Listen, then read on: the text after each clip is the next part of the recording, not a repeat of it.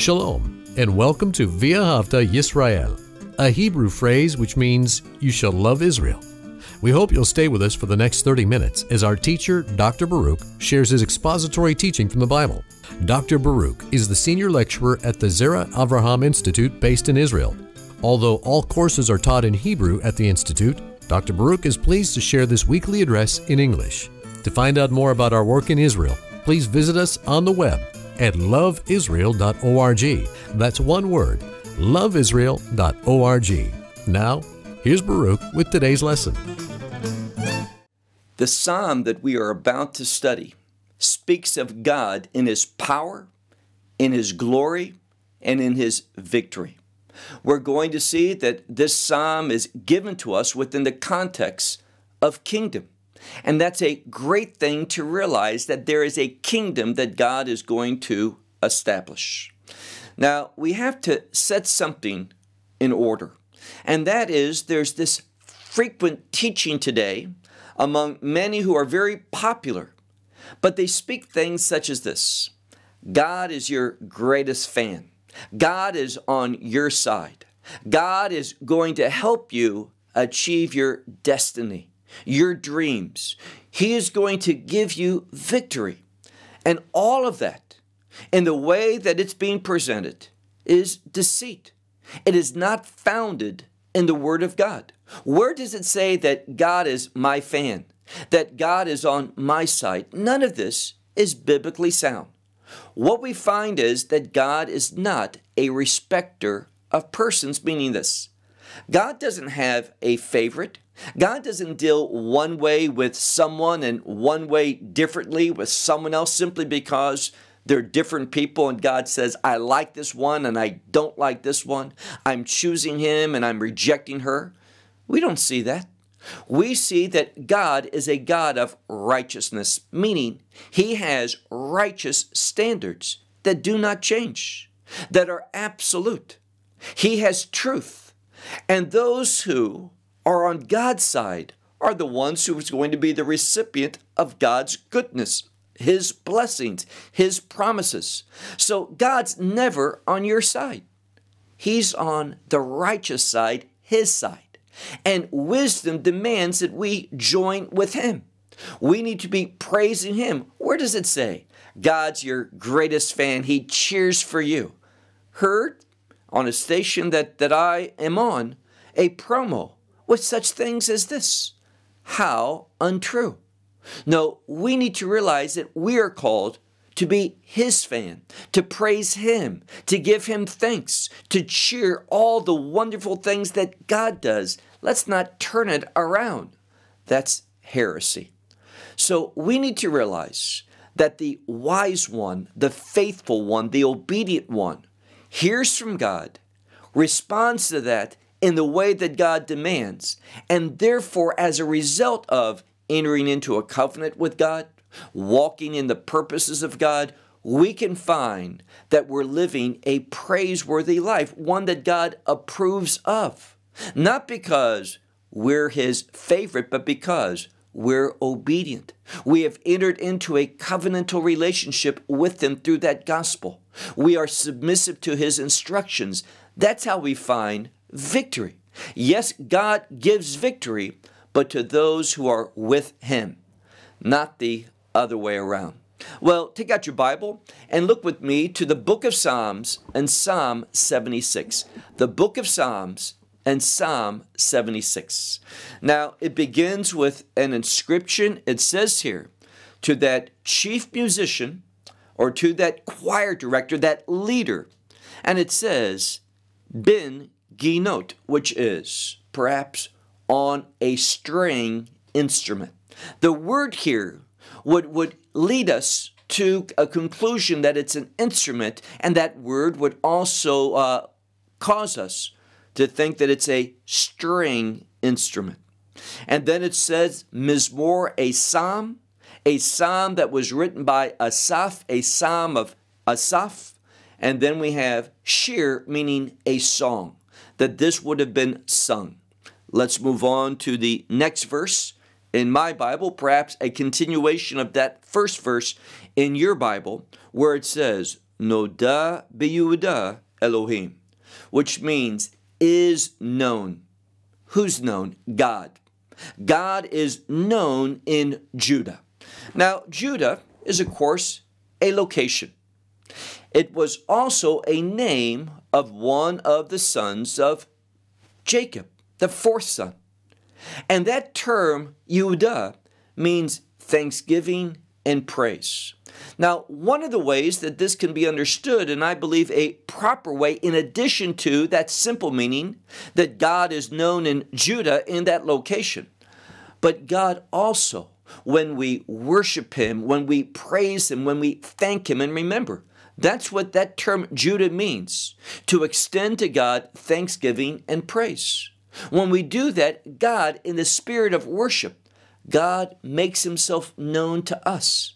And that's good so that we can affirm Him, that we can agree with Him, that we can submit to Him, that we can implement His word into our life, into every situation that we find ourselves. And then, secondly, it says, in Israel, once again, Israel, a word of, of location and people, but it can also be understood, and rightly so, as a word of victory, a word of triumph. So, what we find is in victory, we learn something. It says, Great is his name. Name, say this almost every message. Name is synonymous with character. So, in victory, we learn about the character of God. Why God gives us victory why he moves in that way to deliver us and defend us. It just doesn't happen by chance. It all comes about because of who he is. God behaves according to his identity, his character. So in victory, we learn more about how great God is, how wonderful and great is his character, his name. Look now to the next verse where it says, Vayihi ve Shalem. Now, Shalem, most see here because of parallelism. Remember, this is a psalm, it's poetry. The chief characteristic of Hebrew poetry is, is parallelism. And what's parallel with the word Shalem? The word Zion or Zion. So that's why we know that we should not translate it as the word shalem, which means whole or complete, but a location a place. So it says, and his tent. Now, this is like a tabernacle, but not one that was set up as the Mishkan, that tabernacle, but that as in the Feast of Tabernacles, this portable tent that the children of Israel lived in those 40 years in the wilderness. And what it speaks to is a God who is reliable, a God who is trustworthy. So God, it says here, and his tent is in Shalem. His tent and Shalem is an abbreviated term for Jerusalem. And that shouldn't surprise us because if we keep reading, it's his dwelling place is in Zion, is in Zion. So his tent and his dwelling place parallel to one another, very similar, as well as Shalem and Zion. And we have this, this idea here of God putting himself where? Well, scholars teach us that these two words, Shalem and Sion, these two words, Zion and Salem, many people will say, these two places are, are a hint towards the kingdom. They are kingdom words. And therefore, we see the presence of God where? Ultimately, in his kingdom. That's what he's moving to establish. And we'll talk more about how God establishes it in that next verse. Look at that, where it says, There, there he broke. And we have the term Rishfe Kashet. Now, Kashet is the Tanakh way of saying the term in modern Hebrew, Keshet which is a bow. We usually think of a bow and arrows. The word that comes before the term kashet is the word for fiery, for sparks, for flames. And therefore, when we look at it, it speaks about a bow that is on flames of fire. And most believe that it's speaking not so much about the bow, but what the bow is used for, and that is to send forth arrows. And the fire refers to these burning arrows that are a, a force, a weapon of warfare. And what does God do? He breaks them. The enemy cannot stand against God. And also, it says the shield and the sword and war, meaning most again scholars see this as weapons of war. So these weapons of war, the shield, the sword, and this this fiery arrows that are shot from a bow, God, he breaks them easily. And notice how this verse ends with the word Selah, which is a word of emphasis and a word of affirmation. That we can rely, we can trust upon this fact that God is able to defeat the enemy. Look now to the next verse. It begins with the term Naor. Now, Naor comes from the word or, which means light or illumination. And here it's in the past tense, or excuse me, the passive voice, which means that which is illuminated. So the idea here is that God is being illuminated, meaning he's stepping into the light. He becomes visible. And because we see that God, we see him, notice what it says. Ata, you, you are adir, which means wonderful, spectacular, marvelous. So God, he is illuminated. We can behold him, and that's a kingdom outcome. When we behold God, we're going to see how marvelous and wonderful He is to the extent, notice what it says, Me Hare Re Tarif, which means He's greater. And the idea here might be stronger, stronger than the mountains of, of prey, meaning these, these strong mountains where there's full of, of animals God's stronger than this mountain. And mountain is seen as authority, as power, as rule.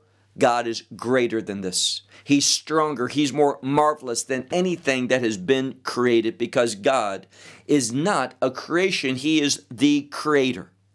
And then notice verse verse 6 in Hebrew, probably verse 5 in yours. It says, and it's a word for, in one sense, going wild, being almost uh, out of control. But some will say it's also related to the concept of plundering, taking possession of.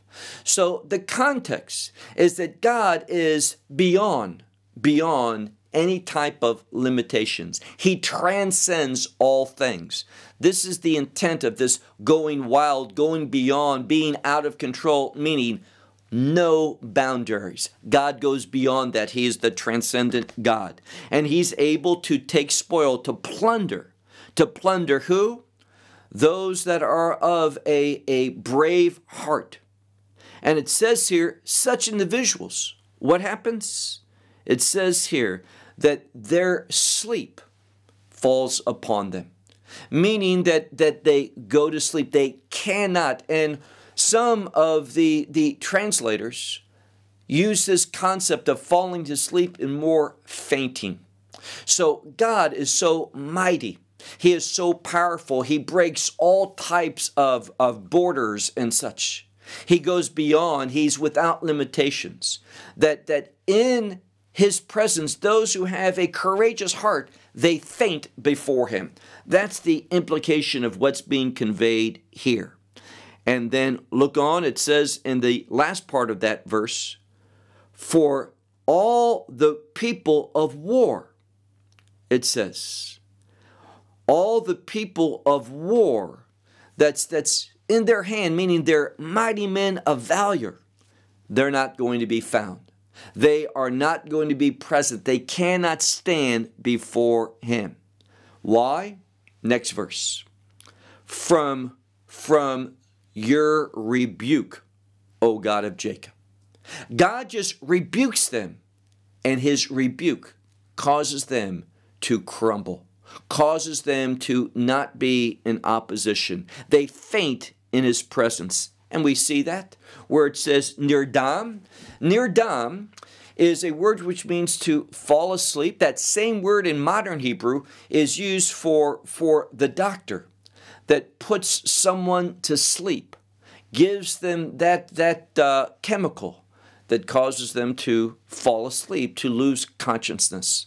And what it says here is basically, and look at the next two words, rechev, which is a chariot, and the the sus, the horse. So the horse and the chariot just just also is is falling away, cannot stand, faints, goes to sleep in the presence of God, meaning they cannot even tolerate to be in the presence of this God. Why? Next verse. You are awesome. And it says literally, you, and then it says, awesome are you. And who is able to stand? Literally, who will stand before you when? At the time, at the time of your anger. When God is, is wrathful, who's able to stand?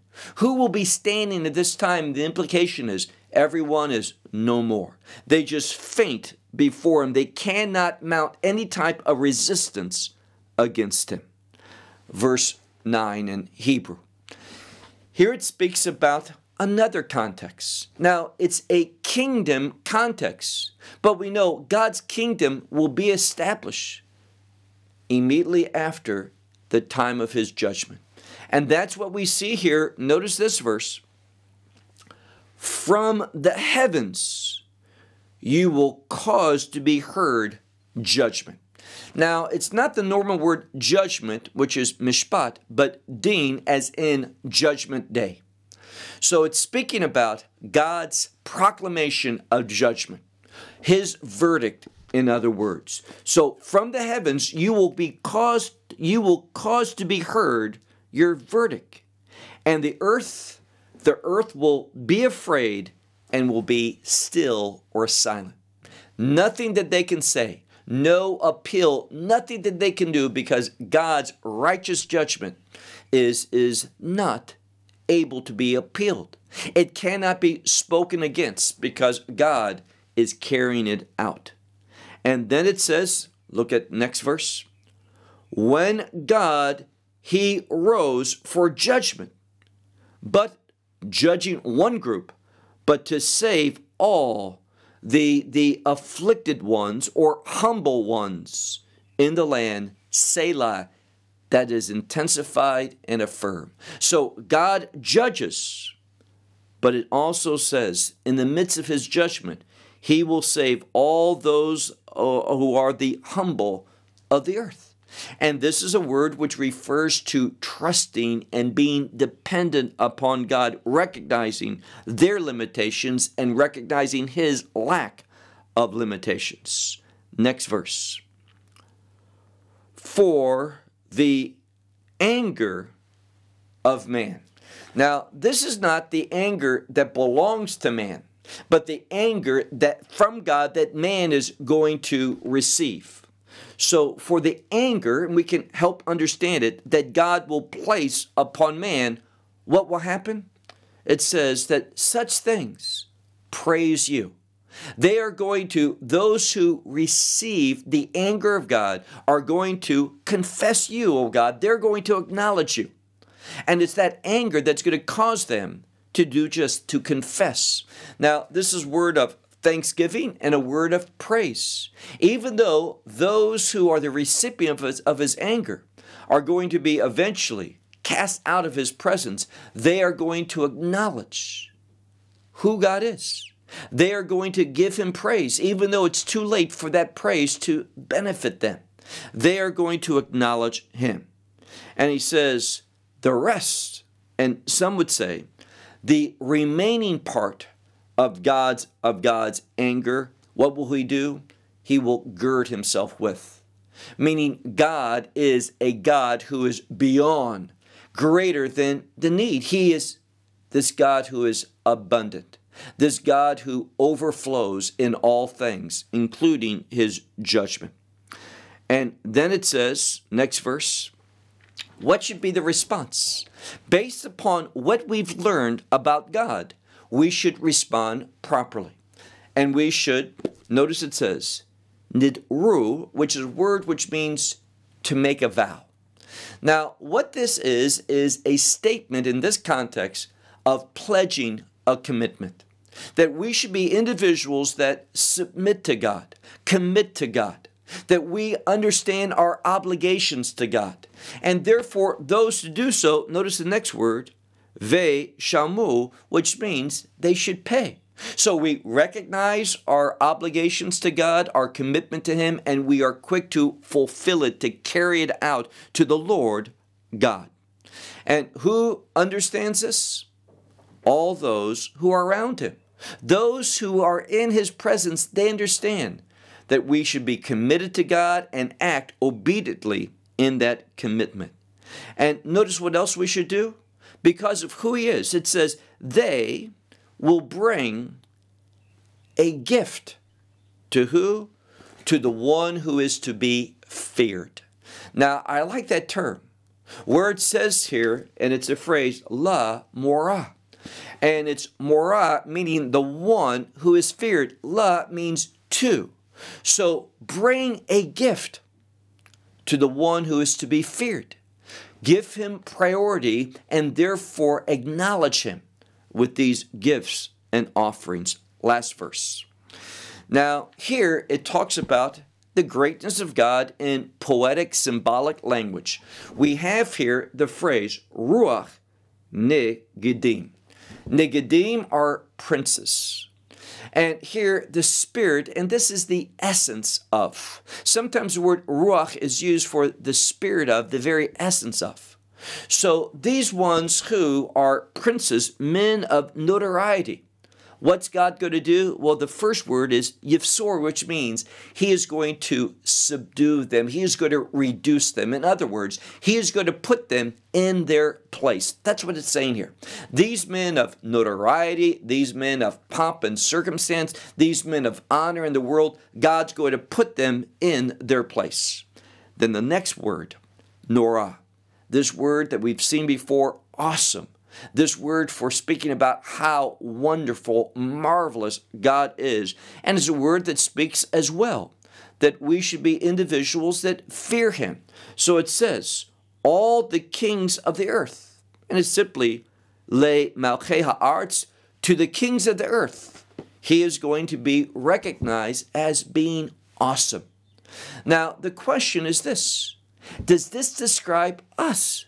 Do we recognize he is the King of Kings? Do we recognize that He is without limitations? Do we understand that, that God is a God of order? He's a God of righteousness, of justice. He's a God of absolute truth. He has His moral standards. None of this change. And therefore, what we should do is respond to this, meaning that we should submit to Him we should seek a way to connect with God, to become part of the family of God, the kingdom of God. And there's only one way to do that through His Word, specifically through that gospel message. And the great thing about the gospel is this not just that it saves us, yes, indeed, that's wonderful. To be a, a kingdom individual, have that sure hope of, of being part of God's kingdom, of course, this is wonderful. And that's one outcome of the gospel. But the another outcome of the gospel is that we are given the privilege, and I want to emphasize this. We are given the privilege of participating in the will of God. And it's only when we understand that commitment and we are faithful, we carry out that commitment, then and only then we can expect the benefits from God. That God will give us victory, that God will deliver us, that God will see our behavior and He'll be pleased by that. He'll say, Well done. He will be saying to us that He is acknowledging us in our faithfulness, bringing us unto Him. All of that is marvelous. But don't think, as some teach, God's my biggest fan based upon what? God's going to give me victory based upon what? Too many times people think this well, I'll just say, yes, I believe in Yeshua, in Jesus. And therefore, God's going to be on my side. He's going to help me when I need Him. He's going to cheer me on. He's going to give me my desires. False. Very popular. Fills stadiums. Sells many books. But it is not the truth of God's Word. Let's be mature. Let's understand the character of God so that we can respond to Him in obedience, acknowledging that character and wanting to, to imitate Him. That is what a disciple of Messiah Yeshua, that is what one who has been saved, a recipient of God's grace, this is how they order their life. I'll close with that. Shalom from Israel. Well, we hope you will benefit from today's message and share it with others. Please plan to join us each week at this time and on this channel for our broadcast of loveisrael.org. Again, to find out more about us, please visit our website, loveisrael.org. There you will find articles and numerous other lectures by Baruch. These teachings are in video form. You may download them or watch them in streaming video. Until next week, may the Lord bless you in our Messiah Yeshua, that is, Jesus, as you walk with Him. Shalom from Israel.